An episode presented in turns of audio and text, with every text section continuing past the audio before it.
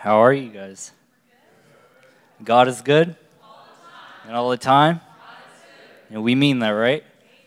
Good. So, a little bit about myself. This is my first time preaching at youth. I'm a Saturday school teacher. So, teaching and preaching I heard is a little different. So, if something is a little off, I'm just trying to incorporate my teaching into preaching. But hopefully, you guys will know what I mean. Now, today, I have a topic that I haven't been thinking of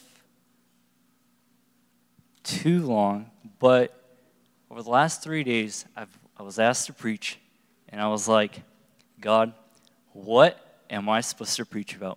I've never preached, I only know how to teach. This is completely different. So I started praying. I prayed every day during work, at home, while I'm eating, probably while I'm sleeping too, and nothing, right? So I'm working today, and like, I just get this thought, and I'm like, you know what? Why is everyone so mad today? And I'm like, okay. And so the thought dawns on me, right? And usually, like the last three days, I've been having these thoughts and just nothing. But as I thought about this, it just grew on my heart. It grew on my heart. So that's what I'm going to be talking about. My topic today is anger. Anger and what the Bible teaches us about anger. Now, as you guys know, we're not perfect. We're all sinners, and that's a fact. The Bible says we're sinners, God says we're sinners. Everybody here gets angry. Now, the difference between anger and I'll be talking about righteous anger and anger, okay? Everybody gets angry. That's a fact. I get angry. I even got angry today at work. Now, here's the thing some of us, we have anger problems. We have anger that's a habit. And that is what I'm going to be talking about today. So we know that we all have trouble with anger. And these are the three things that I want you guys to leave, or the three things that I want to leave you guys by the time I'm done. My first question that I want to answer is Is all anger sin? My second question I want to get answered today for you guys is Can we control our temper? And third, what does Jesus offer to help overcome the habit of losing our temper? So, that's the three things I want you guys to take away. So, let's look at number one the relationship between anger and sin. Um, as I'm talking, you guys could open up to Romans chapter 1, verse 18. As will I. So, let's talk about what righteous anger is. Righteous anger is anger against sin. Sometimes people look at Christians, they see him mad, they see him upset, they see him shaking their head, and they think, wow, this guy is a Christian and he's upset, he's angry. He's like failing his like Christian duties. But that's not right. As we go into the Bible, we're going to see some righteous anger. And even God himself has righteous anger. Jesus Christ was angry, but he did not sin. So that's what we're going to look into. Let's start off with Romans chapter 1, verse 18. First thing I want to mention is God is always angry with sin. So, Romans chapter 1, verse 18. And after that, I'll jump to chapter 2, verses 5 to 9. Um, I do have the NLT version, so it might sound a little different. All right. Romans chapter 1, verse 18. So we're going to be talking about God's anger of sin and then God's judgment of sin. So Romans 1, 18. But God shows his anger from heaven against all sinful, wicked people who suppress the truth by their wickedness. So we know that God is angry at sin. Jumping over to chapter 2, verses 5 through 9, we read, But because you are stubborn and refuse to turn from your sin, you are storing up a terrible punishment for yourself. For a day of anger is coming when God's righteous judgment will be revealed. He will judge everyone according to what they have done. He will give eternal life to those who keep on doing good, seek after the glory and honor and immorality that God offers. But he will pour out his anger and wrath on those who live for themselves, who refuse to obey the truth and instead live lives of wickedness. There will be trouble and calamity for everyone who keeps on doing what is evil. Um, so, as I stated before, we know that this is a fact. We are all sinners, but God hates sin. So, the only way the only way for God not to be angry for us, well, that's why Jesus Christ came for, for our sins, for the forgiveness of our sins. So that right there shows that God is angry with sin. And we all know what sin is. Sin is an offense towards God. Sin is to be guilty against God. Um, another person I want to, or a person that I want to focus on that had righteous anger was Moses. Now, as we all know, if you guys could turn to Exodus chapter 32, verses 19 and 24 is what I'll be focusing on. Um, in Numbers, it says that Moses was the meekest of them all, meekest in the land. The definition of meek is quiet, submissive, gentle.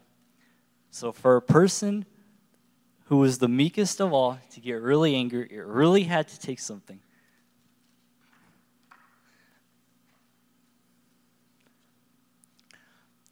You guys could stay there.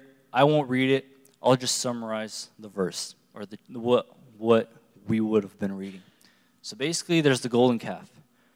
God tells Moses to go on the mountain so he can take care of the new covenant that he was going to make with them, with the people of Israel. He was going to write it on stone.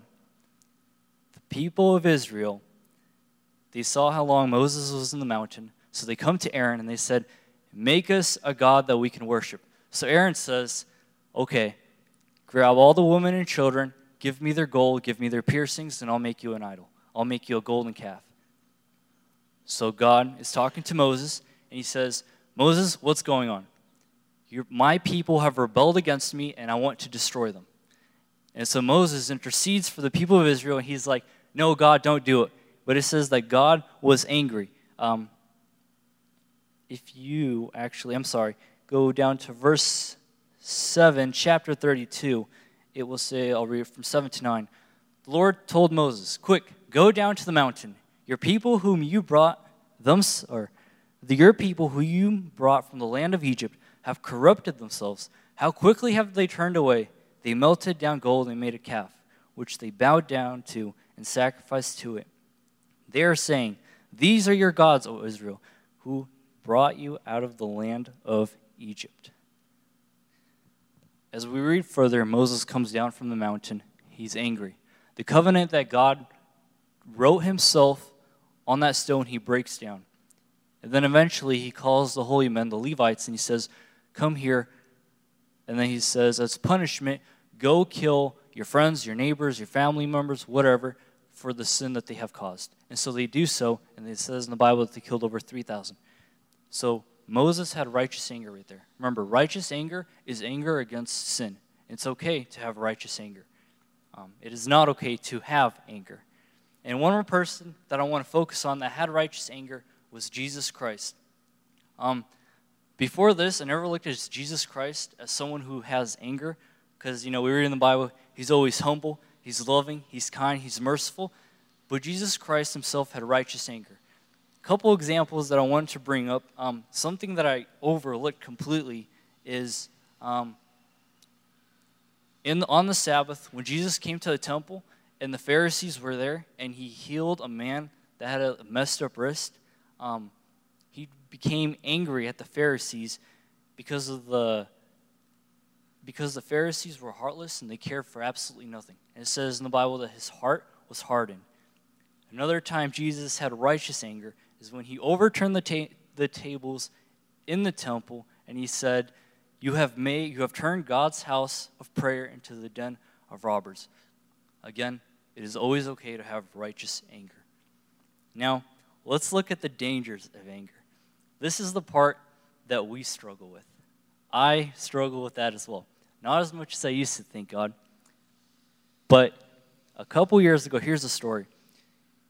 Before I start with the story, remember, Sin always has consequences. Anger, especially, has consequences because when you do something out of anger, you do things you'll regret, you say things you'll regret, and you do it to hurt somebody. So, a couple years back, I have one of these really good buddies. He's in the military right now. But um, this is really dumb. Don't laugh, you guys, okay? But I got really angry. So I was doing my thing. And so um, my wife, who cuts hair, does a really fantastic job, as you guys can obviously tell. Um, so he came over to her for a haircut, you know, and I, and I, it was there was a miscommunication because she cuts hair, so it's whatever, right? And I got super angry super quick. Now what happened is he was living at my house that summer because he moved down from Oregon, so you know we were all cool and stuff. And so out of anger, I called him, and I'm really really ashamed of it. I called him and I was like, "Get out of my house! Leave my house! You're never welcome!" Right? The moral of the story is when you do things in anger, you screw things up, you do things you regret. Eventually, we came back together and we're cool now, but the guilt of shame that I have from that is probably going to be in my mind for the rest of my life. Now, the problem with anger. Um, in James, it says, The wrath of man, and I'm just uh, not reading, I'm just saying, paraphrasing. Um, the wrath of man does not produce righteousness of God. Um, and it says, uh, be slow to anger. It doesn't anger. It doesn't say be. Don't be angry, but it says be slow to become angry. Um, so let's look at some things that anger causes. Anger causes us to blow up, as you could probably tell from my story. I've also noticed this. People who are angry and they don't let it out, they control, they contain it inside, inside themselves, and a lot of the times they become like bubbles. You keep your anger, it builds up, the pressure builds up, it builds up, it builds up, and then you blow. And then you know what? It's even worse than before. So, moral of the story don't be angry.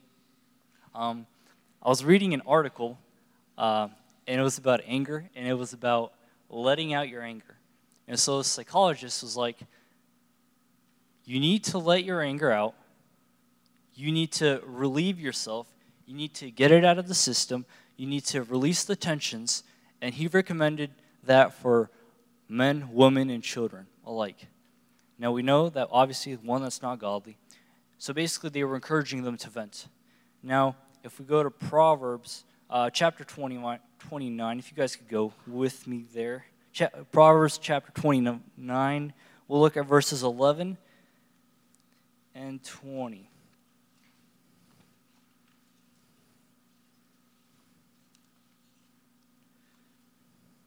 29, we'll look at 11 and 20. 11. Fools vent their anger, but the wise quietly hold it back. And 20. There is more hope for a fool than someone who speaks without thinking. So, next time you guys want to get angry at someone and you guys want to say something you're going to regret, think about it. The Bible itself literally just said there is more hope for a fool than someone who speaks without thinking. Don't be the individual who does not think when they're talking. Um, as I finish up with self control,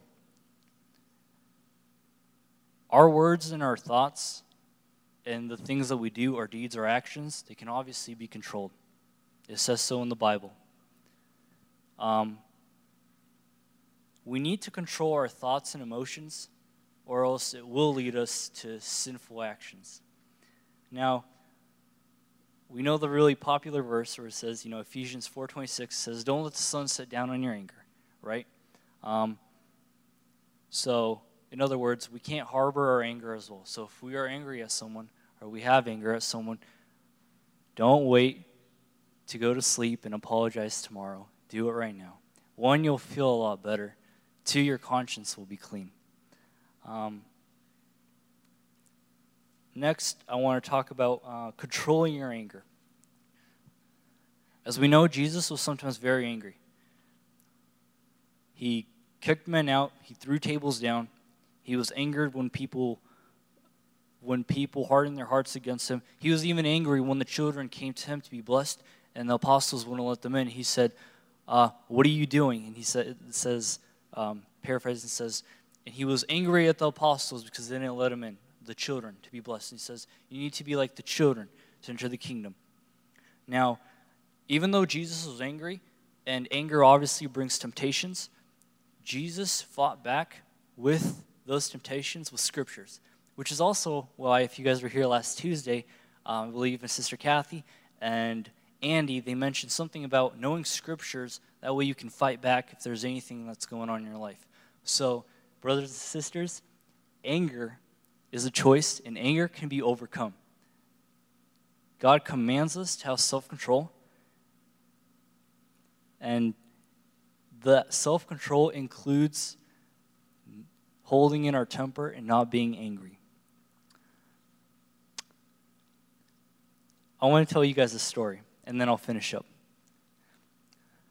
Um, actually, I'll tell you guys a story, and then I'll say something, and then I'll finish up. So here's the story. This is about having self control. Two sides, right? So we have this mother. Just imagine her mother. She has three beautiful children. The floor is dirty. The kids are walking in, dragging mud across the floor. Her favorite meal that she was making it burns. Uh, she's yelling at them. The walls are broken. Someone's drawing with crayons. And you know what? All of a sudden, she gets a call. But before she gets the call, she's absolutely screaming at the children because they're obviously ruining her life. You know, she's not having the time of her life right now. The phone rings. You know who it is? It's her husband's boss. And you know what? She goes from yelling to, "Hey, how you doing?" So same thing here. Another example. Think of a man who's working on his car. He's clicking with some bolts or whatever we do, and he busts his knuckle. Now, for the majority of people, even so called Christians, they'll mutter out swear words because they're angry. It just comes out, right? Whatever's inside comes out. So he's yelling, he's swearing, he has blood on his knuckles, he's obviously upset, he's angry. The anger is not justified. And all of a sudden, there's a knock on the door, and the pastor's coming in, right? Just imagine that. And now he's like, "Hey man, how you doing?" So the guy goes from, you know, beep beep beep to, "Hey, how you doing, brother?" That's not righteous anger. Don't do that. Now, if we can control our anger for people, we can control our anger for God. Is that not right? I like the nods. Thank you. And my last thing that I want to finish off, really, this is my last thing biblical principles to help control anger. First off, we need to study our scriptures. Like I said, Jesus himself was tempted by Satan, but yet he overcame because he fought back with scriptures. So it's very important to know the word. Otherwise, can you really consider yourself a Christian if you don't know the word, if you don't read the living word of God? Number two is apologize to the people that you have hurt. If you are one of those people who does not have righteous anger, and I repeat, righteous anger is anger against sin, then you most likely than not have hurt somebody's feelings, you have put somebody down, you have said something you did not mean, and you've probably already repented to yourself and to God, but you need to come up to that person and you need to apologize. And you know what? I've done it many times, and it feels a lot better when you apologize to someone. You just the con the, the weight goes off your heart, you know. Thirdly, after that, you need to repent and pray to God. God will forgive us if we run to Him. God loves us, and that's also a fact. In fact, God loved us so much, He sent His Son Jesus to die for us. Now, if Jesus Christ has forgiven us for the sins that we have committed every single day, then it should be easy to forgive another person as well. Um, two more things Avoid hot tempered people. We all know the saying Show me your friends, and I'll show you your future. Or, Show me your friends, and I'll know who you are. If you're with hot tempered people and you have anger issues, then most likely than not, you're going to have a hard time working on it, okay? They're going to cause you to fall even more. People who practice sin lead you away. And you know what? As strong as we are, if we fall in the wrong company and we stay with the wrong company, most likely than not, we're going to fall into their ways.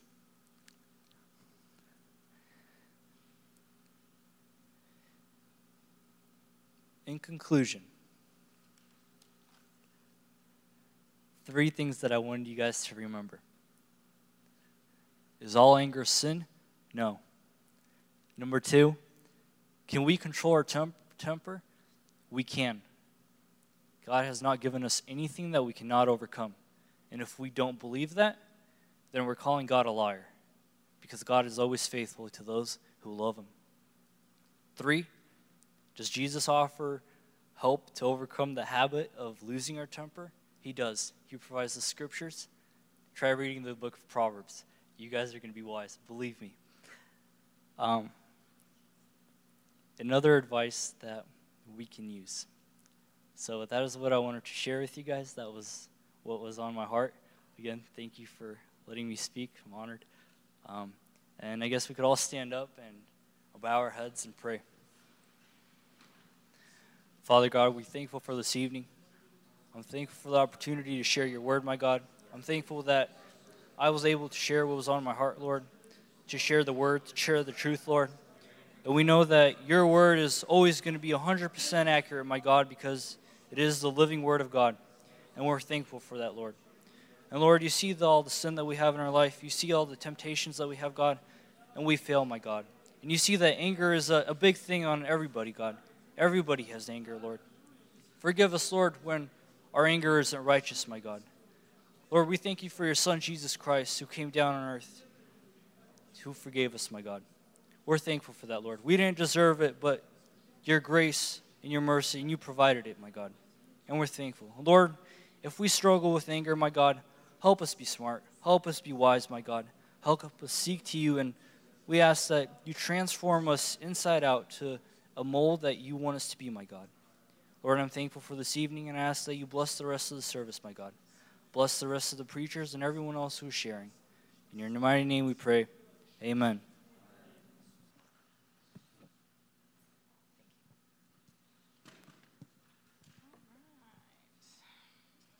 All right. So it's good to be in the house of the Lord. I'm super happy to be here today and um, happy to be at youth, that's for sure. Been a, a month since I've been here, so I'm super grateful. Um, most of you know that we went to Ukraine with our missionary team, and um, I actually went earlier to go see my family and to see some of Ukraine, and um, it was a blessing. I uh, just want to share a quick snippet of what happened during the two weeks of our missionary trip. Um, God truly did bless us, He blessed every camp. But um, it was the day before missionary trip. I started feeling some pain in my ear, and I was like, oh no, this is not good.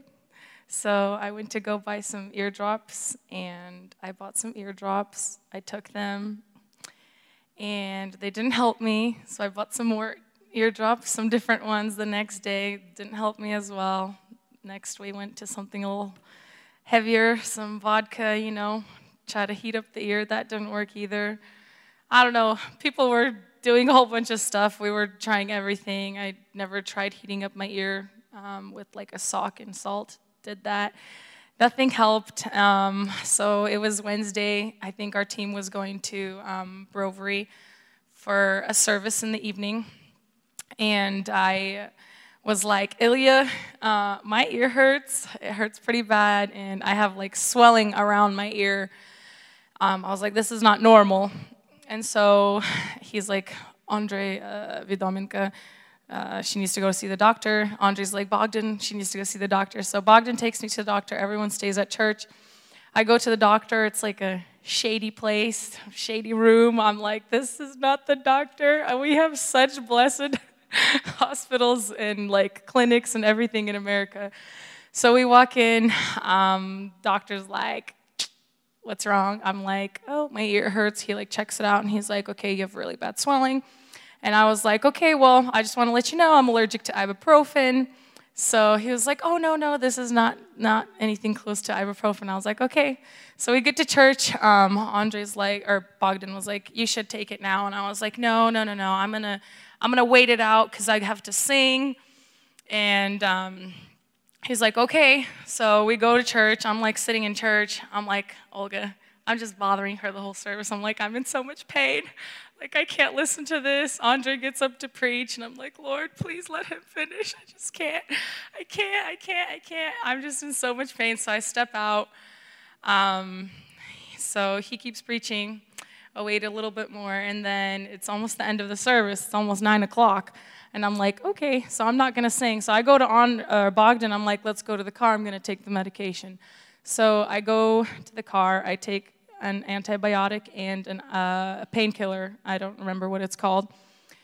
And he goes inside because he's like, I'm going to go finish the service. And I was like, okay. I sit there, like four or five minutes goes by, and I'm like, okay, this is not normal. My whole face starts itching. I'm like, this is not okay. I like feel swelling in my face right away. So I like see a random kid. I'm like, go get Natasha Protz. She has Claritin. So he comes back with Marina and Tylenol. And I'm like, no. he runs back into church. Um, Marina comes back and she's like, nobody has Claritin. Nobody. So we're like, okay, at this point, I'm so mad. I'm like, hopefully it was righteous anger at that point. I was like, we have to go back to base. So we end up going back to base. I run upstairs. At this point, like my face is really swollen. I like I can't even explain to you guys what I looked like. I turned really red, and um, so I take the pill. I take some Claritin, and I'm like, I'm just gonna try to go to sleep because I can't I can't do anything at this point. I'm in so much pain. I don't even remember if my ear was hurting at that point, but my face was so swollen. I was so itchy everywhere.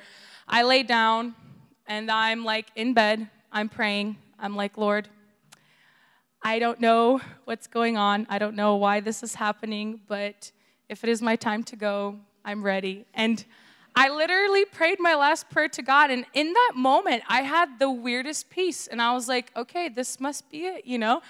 And I'm like hearing this thumping in my head, and I'm like, who is hitting the walls? What is going on? I get up, and I'm like, this is all in my head. My heart was beating so fast. I've never ever felt it beat like that. It was it was crazy. And at that point, I like turn around and I'm like, my mouth is all swollen. Like my tongue is swollen. I'm like trying to swallow. I can't swallow. I'm like, that's it. I'm dying. I'm dying. I'm dying.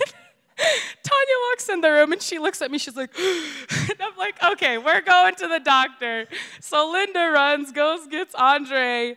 And I don't even remember what happened after that. They take me down. We go to the hospital. They're so rude there, guys. You have no idea how much you guys need to thank God for the, the access we have to healthcare and how, how people treat you right away. They're so kind about it. They're like, You're dying. We need to get you ASAP. This lady's like, Why are you here so late? I'm like, did you want me to have this allergic reaction three hours ago? Like, what did you want? She's like, when did your ears start hurting? And I was like, four days ago. Why didn't you come earlier? And I'm like, are you kidding me? So I'm like sitting there, like they're like, go sit down. I was like, okay. So I sit down, and they take me to a different room after some information that they got, and they ended up taking us to a different building. Um, they got me on a bed. I got IVs, first time in my life. Man, I just never thought I would be in a hospital in Ukraine in the first place. So after that day, I felt a lot better. My ear swelling went down, my ear stopped hurting, and I was like, okay, praise God, I'm doing good. One day goes by, I already missed one day of camp. I go to camp the next day, and in the evening, we went to um, Brovary to evangelize about the camp, the third camp. And I'm walking and I'm like, wow, my ear feels really funny again. And I'm like, oh no, oh no. It started hurting again that same evening.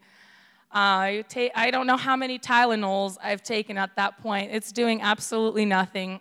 I'm like, everyone's sleeping at this point. I'm walking up and down the church crying. I just can't sleep. I'm like texting my mom. I don't know what time it was there or here.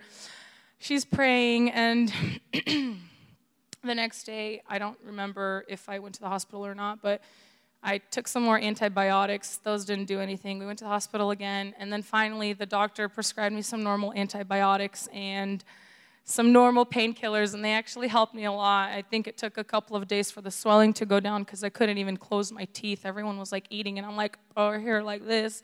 I literally drank soup the whole time, and um, I'm just so grateful to God to be alive. Honestly, I literally thought I was going to die, and I don't know how many tears I shed on this trip. I literally cried in front of Ilya so many times. He was probably like, You're such a baby. I, I don't know. I was in so much pain, but you know what, guys?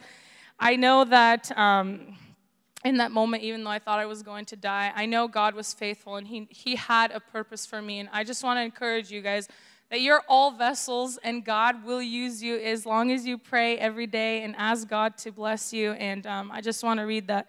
Blessed is the one who perseveres under trial, because having stood the test, that person will receive the crown of life that the Lord has promised to, to those who love him. And um, the righteous person may have many trials, troubles, but the Lord delivers him from them all. So I encourage you, don't give up just keep praying and keep seeking God. Amen.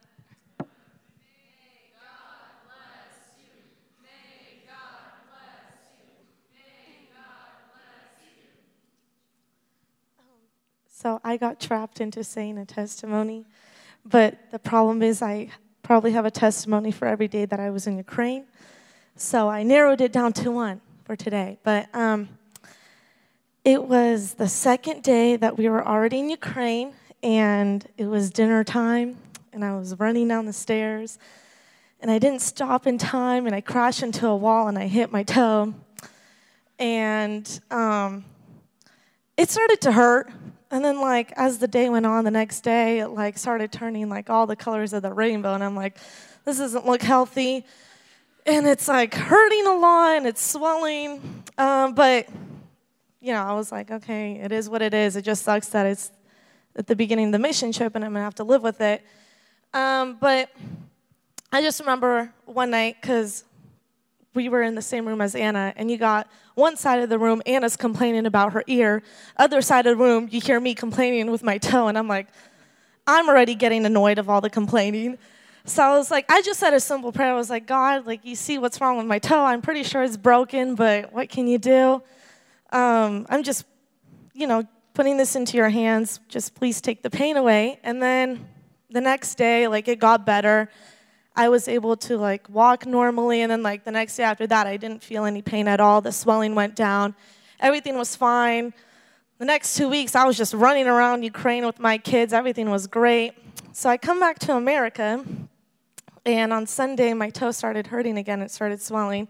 And then by Monday, it was just really bad again. So I decided to go to the hospital. And my doctor's like, Well, your toe's been broken for like the past two weeks. And I'm sitting there and we're like looking at each other, and I'm like, What do you mean? And he's like, You didn't feel anything? I was like, mm. Me and my toe were having a great time with all my kids in Ukraine. I don't know what you mean. Um, but just looking back at that, I'm, I'm just so grateful. And honestly, I know that it's God because if I had felt the pain for those two weeks, I know I would be complaining to everybody and it would just ruin the trip and I wouldn't have been, been able to be effective. So I just want to give all glory to God and, you know, praise God.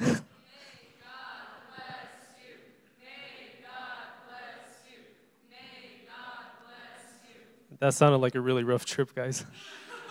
um, I'm sure we'll be hearing more testimonies from you guys later on. Uh, right now, we're going to have some time for Vadim to say a testimony. Thank you, Peter. Uh, so, God is good. All and all the time. Amen. So, uh, my name is Vadim. I'm here on behalf of uh, Bible College. And what I wanted to do is I just wanted to share um, with you guys about the amazing opportunity that each of you guys have um, through um, our church. Um, with Bible College. And, uh, you know, I'm a former student uh, from Bible College. And before I kind of go over the logistics of Bible College, I just wanted to share um, my personal testimony and what Bible College did uh, for me in my life. And uh, to kind of begin things, you know, the biggest challenge uh, for me uh, growing up in my life, it wasn't um, unbelief, it wasn't, you know, some kind of addiction that I had um, it was simply, um, it was simply uh, the lack of staying consistent in my relationship with Christ. Um, I would uh, religiously go uh, to Sunday service, would never miss um, a Sunday service. I went to youth service religiously, you know, and I felt, you know, while I was there at these services, I felt the power of God. And, you know, after, ser- after service, you feel empowered. You want to, you know, read the Bible and do all this stuff. Um, but it always never seemed to happen. You know, as soon as you walk out into the real world, you just kind of fall flat on your face. And, you know, I felt like that power um, left me. And I was always asking myself, why, why, why is this happening, you know? And it wasn't because, you know, God had lost power somehow. And it wasn't because God didn't care about me. Um, you know, deep inside, I knew the problem, you know, it had to do with me. But I didn't know exactly what it was. And, you know, also growing up, I heard a lot of testimonies um, about people coming to God. You know, they have an addiction, and then God sets them free, and then you can literally see their life change, you know, 180 degrees, genuinely change from that moment on. And for me personally, I, I never had that, never experienced that. And I re- actually received the Holy Spirit um, when I was 11 years old. Um, you know, and growing up, I was a pretty good kid. I never really did um, anything bad, uh, but I was always in this lukewarm, comfortable area in my life. And then the older I got, uh, you know, the stronger the Holy Spirit kept condemning me and uh, trying to pull me closer um, to Him. And I felt like, you know, I wasn't on good terms with God. And, uh, you know, God kept stirring me up to uh, keep getting closer to Him. And uh, I kept hearing these kind of similar announcements. I don't know if you guys know Alex DeFogolo. Um, Sunday services, he would, you know, he would announce Bible college.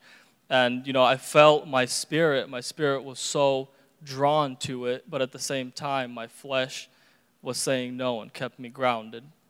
And I felt kind of like this battle of my spirit wanting this, but at the same time, my flesh saying no. And, you know, I had this battle that went on for uh, two years.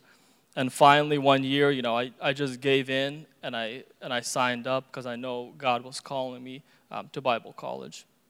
And right away, God began to work on my hard heart, and He started molding me and He started shaping me. And I started to develop, you know, not just this group relationship with God that you have, you know, from Sunday service. I started to develop a personal relationship um, with God. And, you know, I started to learn the truth um, about who God is and um, who I am in Christ. And, you know, I started to get a lot of clarity in my life that I never had before. And, you know, right now I can truly say, you know, I know who I am in Christ and I know what it means to be a child of God. Um, you know, and I know God, most importantly, I know God on a personal level and I feel, you know, I feel the power of God with me wherever I go. And that's something, you know, no one can take away from me. And, you know, and being a Christian, it went from, you know, just attending Sunday services and youth services to being a lifestyle now. And, uh, you know, looking back, you know, all along, uh, my problem, my issue was the lack of knowledge of Christ. And it was sort of like a cycle because you don't know the truth of who God is, you don't want to seek God as much. And because you don't seek God as much, you don't know God. So it's kind of like a cyclical cycle. And it wasn't until I, you know, I joined um, Bible college that I kind of broke, you know, broke the uh, broke this cycle, and you know, this changed. Um, I, I went out of my comfort zone and I committed to attending Bible college, and that transformed um, who I am. And it was this, you know, this extra time that I gave uh, to getting to know God, and it was exactly what I needed for me uh, to grow spiritually. And kind of looking back, I can see that, you know, the devil, he tried to take, you know, all the time that I had um, so that I wouldn't learn and, and uh, get closer to God and have that personal um, relationship with God. And, you know, even if, if we look at the Israelites as an example, too, um, you know, they were ultimately, uh, as a nation, broken apart. And it wasn't because they physically grew weak and weren't able to, you know, um, sustain themselves. Um, the Bible clearly tells us why they were destroyed as a nation through the prophet Hosea. And it says um, in the book of Hosea, um, about the uh, Jewish nation. It says, My people are destroyed because they don't know me. And as a whole, you know, as a Slavic community, um, as a Slavic nation, if you will, you know, I feel like we can really compare to that. You know, we were brought here by our parents, um, and we have these good lives.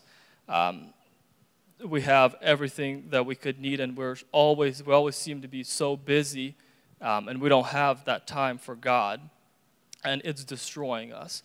And you know, I can tell you personally, I can admit to it that you know that I was because of my because of the time that I didn't set aside for God, I was being destroyed because I didn't know the full truth and I didn't take you know the the time to learn um, God. And you know maybe you guys are in the same situation. Um, maybe you just came to Christ and maybe you're spiritually weak. Uh, maybe you're involved in sin and that sin has a hold on you. Um, I want to say this to all of you guys tonight. Don't let your life go to waste. Come to Bible college and learn the truth. And in Bible college, we have this uh, founding verse, if you will. It's found in uh, John chapter 8, verse 32, and I really love this verse. It says, And you will know the truth, and the truth will set you free. And I truly believe, you know, that God's word has power, and God's word um, really worked in my life. And Bible college was sort of a stepping stone uh, for me in my life, and maybe it can be for you as well. And in Bible college, we're also a family. Um, we support each other, we build each other up. Um, if any of you guys follow sports, um, you know that even if the sport is individual or a team, you know, everyone, uh, they all practice with, uh, with teams, not alone. And that's because they support each other and build each other up, because on their own, they wouldn't be as successful as they are. And Bible college is similar um, in that, you know, we, you get educated in the Bible, but at the same time, you have that support from staff and from other students to help build you up and to help you grow, um, grow in Christ. And the only regret I have is that I didn't attend Bible college for those two years earlier. And um, the final thing I wanted to talk about is just kind of the logistics of Bible college when it happens, you know, classes, things like that. But before I do that, um, I wanted to mention this that, you know, I have a, I, I went to school for four years um, at a university and I have a degree, but in, inside of Bible college, that degree I would say is worthless. It's going to pass away, it's just a piece of paper. Um, but what I got out of Bible college, um, it truly you can carry with you, you know, for the rest of your life. Um, and that's why, you know, I would invest in Bible college. Um, so kind of on to the logistics. Um, Bible college starts uh, September 9th. Um, classes take place every uh, Monday and Thursday, and they're from 7 p.m. to uh, 10:15 p.m. And uh, classes are on different topics and sometimes different books, and they last about um, two to three weeks each. Um, and each class is uh, $45. That's just to cover, you know, we have snacks during breaks and also just to cover the expenses for teachers. And uh, important thing, so that first class that we're going to have, so it's going to last about two, three weeks, is free, so there shouldn't be any reason um, we don't see all of you guys there Monday and uh, Thursday and also on uh, youth here on Tuesday. So everything should line up perfectly. Um, and I'll be here if anybody has any questions. I'll try to stick around after service. Um, or if I'm not here, you can always visit um, our website and just kind of enroll there and poke around for some information. So um, may God bless you guys with this decision. And uh, Dennis, thank you for um, allowing us to come out here. And God bless you guys. Thank you.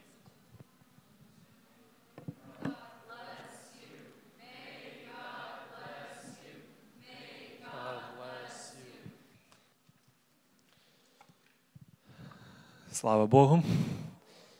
Такие свидетельства, я думаю, мы молились, чтобы Бог к нам проговорил, но уже Бог проговорил к нам. Аминь. И то, что мы слышим, это признаки духовной войны. Вы думаете, так просто? Это болячки, разные аварии. То, что случается в в жизни, это spiritual warfare. Это такая битва, которую нам не видно, и хорошо, что нам не видно. Бо если бы мы увидели всех ангелов, все, что происходит, нам бы страшно стало. Друзья, э, я очень благодарен всем, кто сегодня участвовал уже. Я буду проповедовать о смирении. I'll be preaching about humility. I remembered one story that I just heard. На, на радио слышал, э, христианское радио. Я, значит, включил и слушал его. Это русское радио с Украины. И там, значит, тема поднималась похожая, как вот Илья сегодня проповедовал, за то, как свой, как э, how to hold the, your temper. И одна женщина, значит, позвонила на радио и говорит, эм, я, у меня была такая проблема, но я пошла к батюшке, to the orthodox, orthodox priest. И говорит, я ему сказал, что не могу сдержать, только там что-то мне на нервы, я как заматюкаюсь, заругаюсь. Он говорит, э, говорит, ты думай перед тем, как ты что-то делаешь, ты думай. You think before you say something. Она говорит, ну, пробовала там все. Нет. Пришла опять к нему, он говорит, давай я тебя покроплю святой водичкой. Знаете, как в православной церкви это holy water, and they sprinkle with that. И говорит, я покроплю тебя. Покропил ее, все. Через неделю или две она говорит, не могу, говорит, обругала всех, и свинью, и корову, и всех, кто там дома был. Пришла опять к нему, говорит, «Э, не помогает. Ну, батюшка уже тоже достал, но, говорит, дал ей бутылочку этой воды святой, Говорит, как только это подступает, говорит, ты в рот глоток возьми и держи минимум 5 минут. И говорит, и посмотришь, как рукой снимет. Говорит, помогло. Но проблема в том, что не в каждой есть святая водичка, понимаете? Not everyone has that magic solution. And I'm not even sure if that was a joke because, I mean, that was real person calling on the radio, real time. So I don't know. But the Bible says, and I'm really glad and supportive of the Bible college ministry, and I'm just here not because I just want to say something, but because I also went to the Bible college, to this particular one, just for two classes when it just started in 2002, I believe it was, or three, something like that. But it was the first, the first uh, group, and I was here for two or three classes. Uh, doesn't matter. I mean, I was in a different college, but that's a turning point in your life. And not so much because there's some magic in the Bible college or in the organization, but because when you systematically, when you uh, dedicate your life and you continuously, you dwell in God's word, something's going to happen. It's not waste of time. You read the Bible, at first it's like digging the, the um, you know, the hole for the well you don't see the water right away. And lots of Christians, they, somebody said this example, I don't remember who, but they are digging for a day or two and they, they stop. And their life looks like lots of holes and no results. You understand what I'm saying? This, this is really, you have to stay in one spot. And what I actually mean, what helps a lot, if you choose one book, one book, not just one chapter, one book, and you study it. How do you study it? I can give you multiple examples. That's not a topic of today's sermon, but you have to be systematic. You have to dedicate your life. Because if you don't pay the price, the Bible says, if you, if anyone is thirsty, come to me and get this water. But it says you pay for it. Okay? And in Revelations chapter 3, it also says, Come to me and buy from me the ointment to put on your eyes because you're blind. The gold, buy from me. Of course, we're not paying with our money, but we're paying with the most precious currency on this earth, with our time. Because when we dedicate time, we literally dedicate part of ourselves. We come there to the Lord as if we were coming to the before the screen, before TV, before whatever, and we give the most precious thing, okay? The people who are in prison, I was not in prison, but I know people, I spoke to people who were in prison, in the jail, in prison. They say this is the most precious thing. You get stuff in the jail, you get things, it's still not that because you have your time wasted there. And so when you come to the Lord and you give that as a sacrifice, this is how you pay. And the Lord is faithful to his word, he will reward you. Amen? Uh, just check it out. Just make sure that you are dedicated to God. I'm going to share a few things about humility. I believe this is an important topic because um, it's uh, that extra step that we make to um, please the Lord, and not just with our deeds, but with our um, attitude. God looks at the heart, that's true. He looks at our motives, He looks at uh, what we think, how we come to Him. And if we come and worship Him with a proud heart, it's worthless, it's nothing, it's actually disgusting in God's eyes. He is hating proud people. So when we come in humility, we will meet the Lord. And James chapter 4 talks about that. You know, sinners, repent, you know, humble yourself before the Lord, cry before Him, all those passages. But I will be reading, starting with the different passages, Psalm 101. And Psalm 101 starts with this I will sing, the very first song, uh, verse. It says, I will sing of loving kindness and justice. To you, O Lord, I will sing praises. Wonderful opening.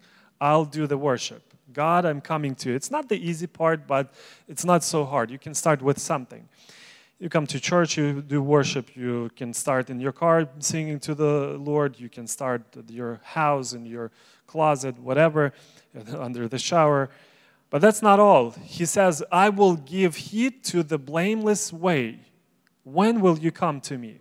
In other words, he's like, God, when are you going to come to me?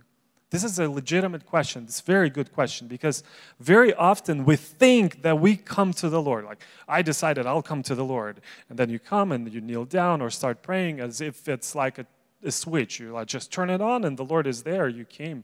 A good thing, you know. Who told you that when you decided to come to the Lord, the Lord is there?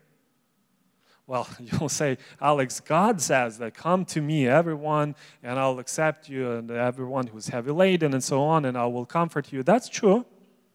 But who told you? I mean, if you're honest with yourself, how many times you would start praying and there's nothing? And if you're honest, the God is not there.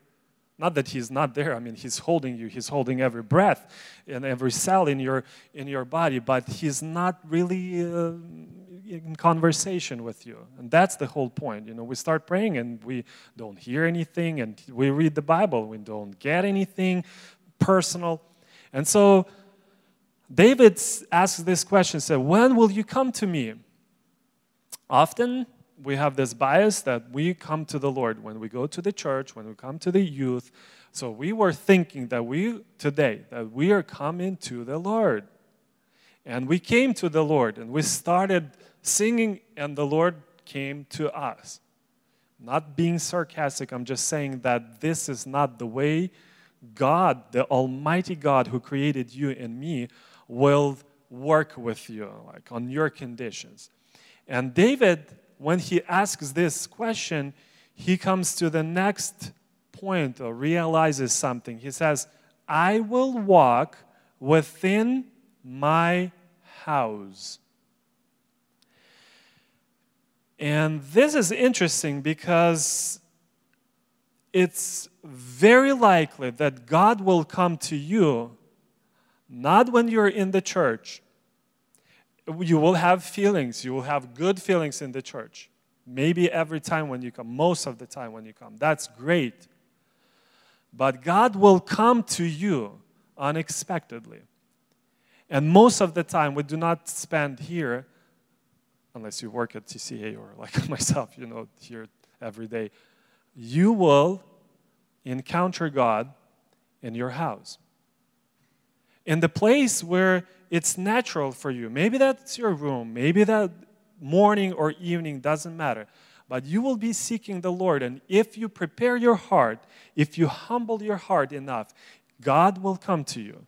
Sooner or later, as, if, as it was with Adam when he would come to Adam at the end of the day and he would speak with him and he would talk to him. And David says, I will walk within my house, this is the blameless way, in the integrity of my heart. And then it gets really practical. Because he says, I will set no worthless thing before my eyes. That's right there in your house. And you might be like, well, I don't even have a house. Maybe I don't even have my own room. I have to share it with someone. Well, the house for you is that circle or that area or that part of your life where you have influence, okay? Where you are in charge. So even if it's just your bed, okay, you have to start there. Or your car, or, or maybe literally your house.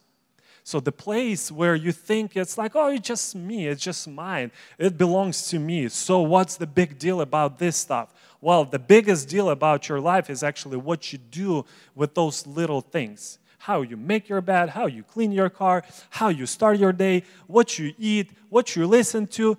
And then David says, and I will not set and I will set no worthless thing before my eyes. My eyes. What do I see? So I walk in the house, I sit at my desk, I work a lot at the desk, you know, the computer desk. What do I constantly see? What, what triggers my memory? What do I hear? What is feeding me? Because before I even have to start dealing with that anger, you know, obviously those words jump out of me because I heard them when I listened to that song or when I heard this, you know, comedian, whatever. And that's very important because he moves on and he says, I hate the work of those who fall away. I shall not, it shall not fasten its grip on me. The things that circle that, that are around in our life, they tend to stick to us and then they tend to choke us. They, they, they fasten their grip on us. And it's not, necess- it's not necessarily uh, sins. It doesn't say, I will not put sinful stuff. It says worthless. Okay, what is worthless? Give me examples of worthless stuff. Not sinful, worthless. Maybe I don't understand this Greg. All right. Okay. Well, like seriously, well, I agree. Yes, it might be to a degree. To a degree. Okay. Anything else, ladies? Netflix. Okay. Huh? Social media. Good point. Okay. Well, I might actually disagree with all of you on this to a point, but yes, sometimes the worthless stuff in our life is something that takes away our attention from the Lord. Okay? Because there's literally this spiritual warfare for our attention. Okay? We pay attention to something. If we pay more attention to the fashion, to the stuff around us, to how people think of us, to how things, what, what is worthy in this world, the Jesus said, you know, you lovers of money, that's actually abomination in the eyes of the Lord. Okay, whatever is so valuable and precious in this world, this is an abomination. So sometimes we look at something, uh, you know, that, that is in our life, and it gets our attention from the Lord. And in a different context, this YouTube is a, such a blessing. This is a learning tool. This is a, I don't know, we get praises from Ukraine, you know, that same place for the translation and broadcasting of our services and things like that. But you, you get the point. Worthless stuff in our life is something that becomes an idol. Idols always ask for sacrifice. You cannot have an idol in your life and just have it as a cute thing. Okay? You, you will always bring the sacrifice. And the most precious thing is your time, first of all. But of course, you will invest your money, which is an equivalent of your time okay? And then you will get your attention to that thing. And then idols the bible say those who worship the idols will be like them because they don't speak they don't talk they have they have no sense. So you get to the point where you're like dead end i don't hear the word from the lord i don't know where to move on and what can be worse than living a meaningless purposeless life you just you just exist so sad. Today I've heard this story. I mean, this is not just today's story. Young guy, 22 years old, committed suicide. Not just whoever, are Christians, and we are not speaking about this world. Depression and all kinds of stuff. Drugs. Yesterday I was talking in Costco with one of our, my uh, teenage group 15 years ago. And, and he works in this, you know, as a nurse on call and, and says, drugs, I mean, this is truly an epidemic. Why? People don't see the meaning in life. They get stuff, they get bored with stuff, and they get into this trap. Not everyone, everyone's is different and, uh, and has different weak uh, areas, but that's what happens when we stop paying attention to the Word of God. We became proud, we became addicted, attached to the worthless things, and they fasten, literally fasten their grip on us. A perverse heart shall depart from me. I will know no evil. Whoever secretly slanders his neighbor, him I will destroy. Now, don't think about destroying any people eh, or evil friends or whatever. Uh, think of all this stuff as sins, okay? Not people, persons. No one who has a haughty look and an arrogant heart will I endure. At least they will not be in my favorites, okay? Or I will not put likes on their posts. My eyes shall be upon the faithful of the land, that they may dwell with me. He who walks in the in a blameless way is the one who will minister to me. Although, uh, well, I, will take my words back because uh, sins do not exist in the vacuum. Slander, um, gossip, things, they are always attached to a real person. They do not exist just on their own. So it does matter who you listen to, who you admire. Okay, recently I was walking in the church and I talked with this young guy, and I'm like, What are you listening? I'm listening to the news. Well, not really. I, am listening to this funny guy who interprets the news. So we, we take, you know, the, the, what we like, we fill our heart. And I'm not judging you or anyone, I'm just saying what the Word of God says. If you really want to have God come to you, not just you deciding to come to God come to you, you have to start with your own house. You have to start with your own belongings, with your own things, you know, and, and clean them and get ready. Now, I want to focus uh, also on something practical. Uh, before that, I'll read another passage. Hopefully, it will be encouraging. Luke chapter uh, 12. It says that the Lord, or Jesus said, 1242, uh, Who then is the faithful and sensible steward? Whom his master will put in charge of his servants to give them their rations at the proper time. Who is that person? Who is faithful before God? Who deserves the reward? Blessed is that slave whom his master finds so doing when he comes. So that somebody who's faithful. Truly I say to you that he will put him in charge of all his possessions. So the principle, the concept is really simple. God says, if you want to have blessing in your life, God rewarding you with more possessions, with more authority, because you will have to have this power and authority when you raise your kids. Your word has to have a meaning. You have to say the word, and they will obey it. If you want that blessing later on in your life, you have to be faithful in little things. You cannot just all of a sudden get married, start having kids, and then all of a sudden you become serious, you become like really living a meaningful life. If you have certain habits, they will travel with you, okay? And you have to start working on them now. You have to start living a disciplined life led by the Holy Spirit in the humbleness of the heart. And so then the promise of the Lord will work in your life. Now, humility in public. Say with me, humility in public. You know what's that definition for? That's another word for modesty. Think about this. If I start with just the word modesty, all of a sudden, eyes on sisters or on the brothers who wear shorts or whatever. I mean, who told us that modesty has to associate only with the clothes and, and certain guidelines? The principal TC, right, said, you know, you have to wear that.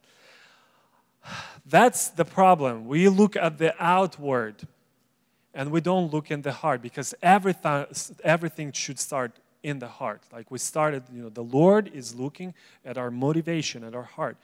And if we want to be humble before the Lord, at our, at our house, in our house, at our home, excuse me, when we go out, there's a different degree or different way to show our humility. Humility in public, that's modesty. Think about that more. I don't find the verse from the Bible like that, but I find principles. The Bible says in Philippians chapter uh, 2, and um, actually, if you can open with me Philippians, uh, we have about five minutes, so I'll be quick with this. This is interesting. Apostle Paul basically writes this letter. He's in the jail.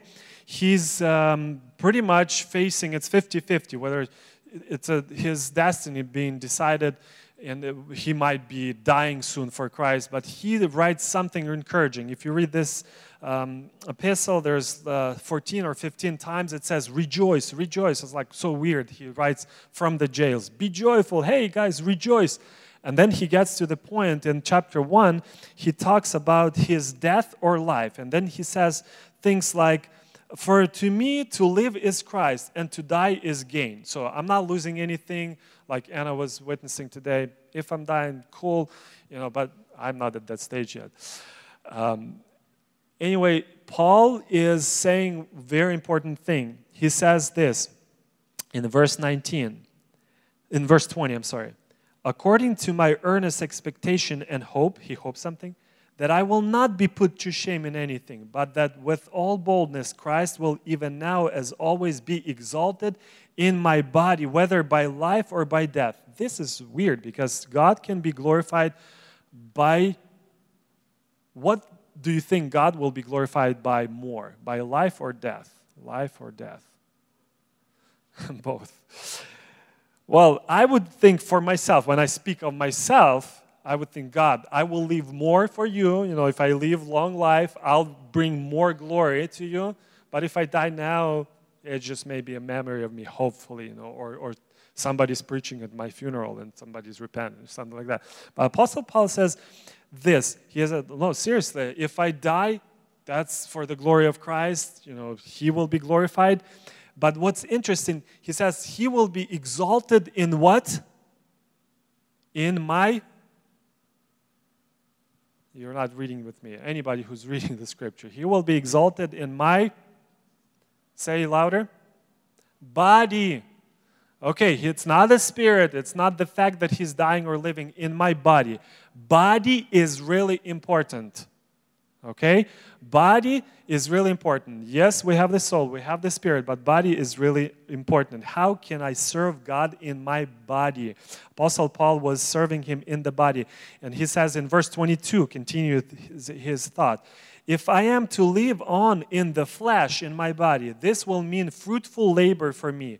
And I don't know which to choose. So he's like, well, I'm not sure. And he says later on in verse 24, Yet to remain on in the flesh in the body is more necessary for your sake. So he's making this conclusion. He says, Yes, Christ can be glorified in my body because if I live, I will do that for the sake of others. Whatever we do in our flesh, we think that we live for ourselves.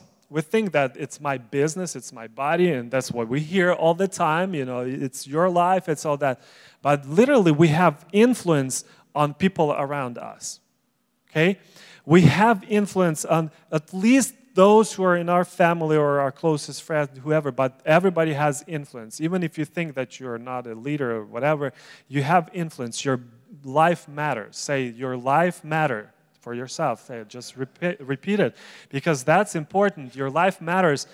And what matters also, what you do in your body. Okay? So, humility in public one of the components, yes, it's our clothes. It's how we wear the what kind of clothes we wear. But we should start with this understanding that it's not just how much clothes I wear. It's actually what I think about the clothes, what I think about how I will behave in my body. Because I'm not buying clothes just to warm myself up. You know, I can walk, walk in the blanket after all, or something, you know, warm. But I don't do that. I, I look at certain things, and let's be honest, we'll look at things that are cute, that are fashionable, that something is nice and if we go on we can say you know in you know that some people look for the sexy clothes some people look for something that is not just you know cute but something that affects your image and influences others and i did a lot of research but um, is interesting uh, one person she writes uh, the following Jean Kilbourne uh, she writes that the first thing that advertisers do is surround us with the image of ideal female beauty. And I'll read about female because you'll see how it applies to males too. So that we all learn how important it is for a woman to be beautiful and exactly what it takes. So we start with sort of like, okay, how to improve your image, right? How to be beautiful. But women learn from a very early age that we must spend enormous amount of time, energy, and above all, money striving to achieve this ideal and feeling ashamed and guilty when we fail. Not only is this ideal the only standard of beauty, it's the ultimate standard of worth. There's difference, you know, what's beautiful and where's my worth. So that women are judged against the standards uh, all the time, whether we choose to, uh, to be or not. And I would add to this that it's not just that message of being beautiful, but uh, how you can be worthy, how can you be valuable in the eyes of people, not necessarily males, but and that's what kind of influence comes from the world. Let's not fool ourselves. If that's the agenda of the world, if that's what's precious in this world, then the clothes designers, advertisers, they know this trick and they will do everything to make money. They will preach all kinds of lies so that women, ladies, would follow those lies. And if we, we Christians, we don't pay attention, we don't humble ourselves, we don't put priorities on a modest and humble life, we will get into the same trap. So, my humility in the house, when I get rid of the worthless stuff, that's all good. But I don't live just in the house. Let's be honest, we always live more time outside of our house. You will say, well, no, more time in the house. No, with the social media, with all the stuff, we're more open these days. We actually live in the world. You think you close your you know, phone, you put it on the charger. Your posts, your pictures, keeps, you know, people keep scrolling and watching and looking at them. So we do have to care about how our humble attitude to the Lord is displayed in the public. And if part of your taste, part of your things, uh, you know, about the clothes aligns with the world and goes against the Bible, you have to stop and think. And maybe look at your, you know, closet and, and get rid of the stuff that is not bringing glory to God. My main point is if we want to have God come to our life and bless our life, we have to do some sacrifice. I know this will not be popular all the time.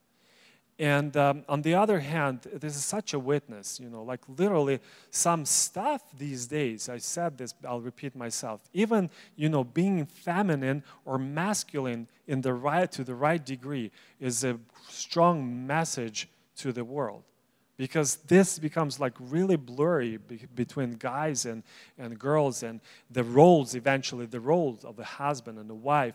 And eventually that brings glory to god if we stay true and faithful to god's uh, standards. We are showing christ and the church relationships. Not necessarily even in the marriage even our attitude how we behave, what we talk, how we speak to each other, how you guys, how we guys care about uh, ladies, how you respect them. That's all practical stuff. And we cannot achieve that just because I want to be, you know, nice and I have to be humble in my heart. It's not easy. You have to die for yourself in certain things. You have to sacrifice certain things in your life. Maybe it's part of your popularity. Maybe it's your favorite stuff. Maybe it's, it's your idol. You know better. But I want to pray with you that God will keep working in your life because years will pass. We will not always be young, okay? We will not always be beautiful or even we'll get far from the world standard. But if we are faithful to God, our inner beauty will grow. You will be a very, very precious person in your family, for your husband or for your wife, for your children. You will be a blessing for many generations. If you believe that, let's pray with me. Let's all stand up. So we wanted to try this new thing. We'll start it next week, Lord willing. We had this idea, or it, not really my idea, it's not original with me. But we wanted to incorporate some way for us to pray for each other in kind of a more intimate or personal way. So next week, we wanted to introduce something like maybe a box or a bowl. We'll figure that out. But next week, we want there to be, for example, a box where you will write down something that you want someone to pray for on your behalf. If you want to keep it anonymous, don't write your name on it. If you want it to be personal, write down your name. Write down something you want us to pray about. You don't have to participate if you don't want to. And as you leave service, you can go ahead pick up one or two or three, as many as you want, and you can pray for those needs all week long. And this is something very new. We'll start it next week. Is it going to be a box with a hole in it? Is it going to be a bowl? We'll figure that out. But next time as you're coming in, keep an eye out. It'll probably be on one of these tables. You'll write down your need, you'll write down your name, you'll throw it in there, and you can pick some up on the way out. So that's just something I wanted to announce, something we want to try next week.